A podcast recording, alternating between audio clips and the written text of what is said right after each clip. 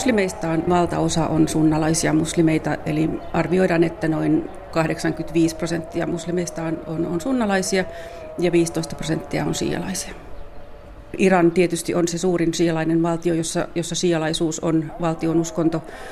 Ja sitten sialaisia on Irakissa hyvin paljon, enemmistö irakilaisista on sialaisia ja myös Libanonissa on hyvin vahva sialaisyhteisö. Mutta esimerkiksi Pohjois-Afrikan maat on kaikki sunnalaisia, kuten Turkki, tietysti Saudi-Arabia, Jordania ja tällaiset suuret, suuret arabimaat, niin on, on melkein sataprosenttisesti sunnalaisia. Islamin tutkija Sylvia Akar Helsingin yliopistosta. Sunni- ja shia-muslimien välit ovat olleet tulehtuneet jo hyvin pitkään. Johtuuko koko tämä eri pura 1300-1400 vuotta sitten eläneestä profeetta Muhammedin alivävystä? No, näin voisi hyvin sanoa, tai ainakin muslimit itse hyvin, hyvin niin kuin mielellään ajattelee, että jako sunnalaisiin ja sialaisiin todellakin lähtee jo profeetta Muhammadin ajoista. Ja, ja tota, kyllä se jossakin mielessä lähteekin siitä. Silloin kun Muhammad kuoli, niin hän, hän ei määritellyt ketään ihmistä hänen, hänen seuraajakseen ja tästä syntyi sitten iso taistelu eri puolten välillä ja, ja sunnalaiset kannatti, tai se ryhmä, josta myöhemmin syntyi sunnalaisuus, niin kannatti sitä, että, että yhteisön pätevimmästä miehestä tulee Muhammadin seuraaja, eli tavallaan kalifi. Se, Muhammedin toverista Abu Bakrista. Kyllä, Abu Bakr oli ensimmäinen, ensimmäinen kalifi ja häntä seurasi sitten Omar ja sen jälkeen Uthman. Ja sitten vasta neljäntenä kalifina oli, oli Ali, jota sialaiset olisi toivonut heti ensimmäiseksi kalifiksi. Eli tällainen val, vallanjako, perimys, vallan perimyskiista oli siinä, siinä pohjalla. Mutta ö, todellisuudessa niin ö, itse asiassa nämä sunnalaisuus ja sialaisuus erkani toisistaan paljon paljon myöhemmin opillisesti. Mutta että muslimit mielellään itse vetää tämän tähän, tähän hyvin varhaiseen islamin alkuaikojen historiaan. Ja profeetta Muhammedin alivävy aiheuttaa eripuraa edelleen. Tuon 600-luvun vallanperimyskiistan takia shialaiset eivät hyväksy kaikkea sitä perimätietoa, jota profeetasta kerrotaan, koska se välittyy pitkälti alia edeltäneiden kalifien kautta. Ja tämä perimätieto on taas sunnalaisille tärkeää. Sunnia ja shia-muslimeita erottaa selvästi myös suhtautuminen imaamin asemaan. Sunnalaisilla imaamin valta on pieni, hän on esimerkiksi vain rukousten johtaja. Shialaisille imaami on puolestaan merkittävä hengellinen johtaja, jolle kuuluu myös maallinen eli poliittinen valta. Nämä kaikki ovat isoja erottavia tekijöitä. Jopa niin merkittäviä, että sunni ja shia muslimit pitävät toisiaan usein vääräuskoisina. Islamin tutkija Sylvia Akar Helsingin yliopistosta.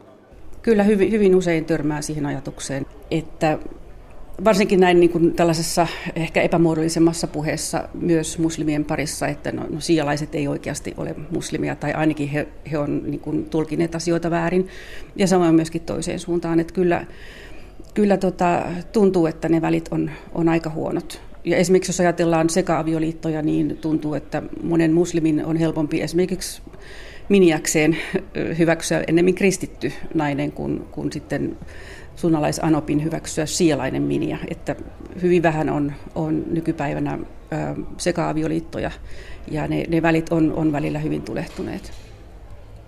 Voiko niin yleistää, että sunnalaisille ja shioille he ovat toistensa pahimpia vihollisia pahempia kuin sitten esimerkiksi kristityt? Kyllä näin voi sanoa. Ehkä voisi ajatella, että kun ne on kuitenkin niin lähellä toisiaan nämä suuntaukset, että sitä, se, se läheinen vihollinen on ehkä se, se niin kuin vielä pahempi. Ja, ja sitten kun siihen liittyy tämä, tämä hyvin voimakas poliittinen jännite, tämä historiasta tullut poliittinen jännite, ja, ja siihen liittyy myöskin tiettyjä lainsäädännöllisiä asioita, joita sunnalaisuudessa hyväksytään ja sialaisuudessa ei, tai sitten toistepäin. Että, että tota, siinä, on, siinä on niin paljon sellaista, sellaista, mikä tuo sitä kitkaa. Ja, ja todella mä, mä luulen sillä tavalla, että kun asutaan kuitenkin samoilla alueilla näin globaalisti, ja ne intressit on, on hyvin samantyyppisiä, ja siinä on, sitten on se pieni uskonnollinen ero, niin se on, se on hyvin, hyvin tota, tulenarka asia. Kaikesta tästä huolimatta islamin tutkija Sylvia Akar korostaa, että sunni- ja shia-muslimien konflikti on kuitenkin ehdottomasti enemmän poliittista kuin uskonnollista. Hänen mukaansa uskontokuntien välillä nähdyt kiistat ja ristiriidat ovat yleensä lähteneet poliittisesta valtataistelusta, joka on vain puettu uskonnon kaapuun. Kyllä se on ehdottomasti enemmän poliittista. Että siinä on ollut jo pitkään, jos katsotaan historiaa taaksepäin, niin, niin tota, monesti sunnalaisilla alueilla on koettu siijalaisuus poliittisena uhkana.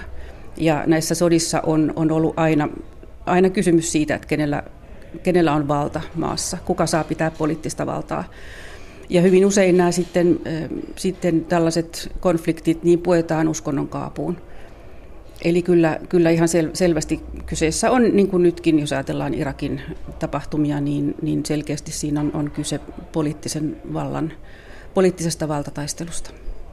Niin eli jos entinen pitkäaikainen Irakin pääministeri Nuri al-Maliki ei olisi sortanut sunneja tai olisi päästänyt heitä hallinnossaan tasa-arvoisempaa asemaa, niin ei välttämättä olisi noussut näitä sunni ääriryhmiä pahimpana sitten ISIS. Tai ne eivät olisi saaneet niin paljon jalasia Irakissa kuin ovat saaneet. Kyllä, ehdottomasti olen samaa mieltä. Tämä konfliktihan hyvin pitkälti lähti nimenomaan siitä, että sunnalaiset koki, kokivat, että Malikin hallitus ei ottanut heitä ollenkaan huomioon. Hänen, hänen hallituksensa ei ollut kaikkien irakilaisten hallitus, vaan, vaan todellakin sunnalaisia sorrettiin poliittisesti ihan samaan tapaan kuin, kuin Saddam Husseinin hallitus sitten taas päinvastoin sorti siijalaista väestönosaa.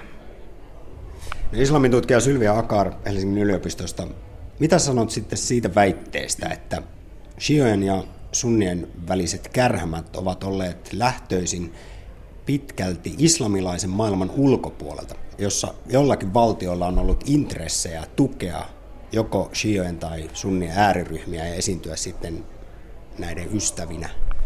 Kyllä ehdottomasti siinä on myöskin se puoli, että, että monet länsivallat on, on sotkeutuneet myöskin tilanteeseen hyvin voimakkaasti lähi Ja varsinkin kun Irania on pidetty tällaisena pahan akselin ruumiillistumana, niin, niin silloin tietysti esimerkiksi USA-politiikka, myöskin Euroopan politiikka on, on tukenut nimenomaan näitä sunnalaisia ryhmittymiä ja, ja niin kuin sunnalaisia on ehkä pyritty tukemaan sen takia, että on haluttu heikentää sitten shialaista Irania. Sitten toinen asia tietysti, jos mennään vähän taaksepäin historiassa, niin on tietysti se, miten lähi vedettiin rajat täysin mielivaltaisesti silloin, kun nämä maat alkoi itsenäistyä. Eli ei yhtään katsottu sitä, että tuleeko niistä elinkelpoisia maita. Ja, ja tavallaan lähdettiin sitten luomaan sinne tällaista kansallistunnetta ihmisten välille, joilla, joilla saattoi olla eri uskonto, eri, eri äidinkieli. Ja, ja tota, se ei tietysti välttämättä ollut kauhean, kauhean hyvä lähtökohta sitten tällaisen tasapainoisen valtion luomiseksi. Jos on lähi aina ollut jännitteitä, valtapeliä sekä vanhoja ystävyys- ja vihollissuhteita, niin nyt on merkkejä ilmassa siitä, että niihin voisi olla tulossa yllättäviä muutoksia. Syypäänä on ääri-islamistinen ISIS, jota kukaan ei halua nurkilleen. Yhtäkkiä alueen herruudesta aina kilpailleilla sunnalaisella Saudi-Arabialla ja shialaisella Iranilla on yhteinen vastustaja, kuten myös vanhoilla verivihollisilla Yhdysvalloilla ja Iranilla. Lisäksi esimerkiksi pitkään ylenkatsotut Irakin kurdit ja heidän joukkoonsa liittyneet PKK-taistelijat ovat saaneet ennen näkemättömästi huomiota ja tukea taistelussaan ISISiä vastaan. Islamin tutkija Sylvia Akar toteaa, että hän ei voi kuin ihmetellä ISISin nopeaa vaikutusta alueella.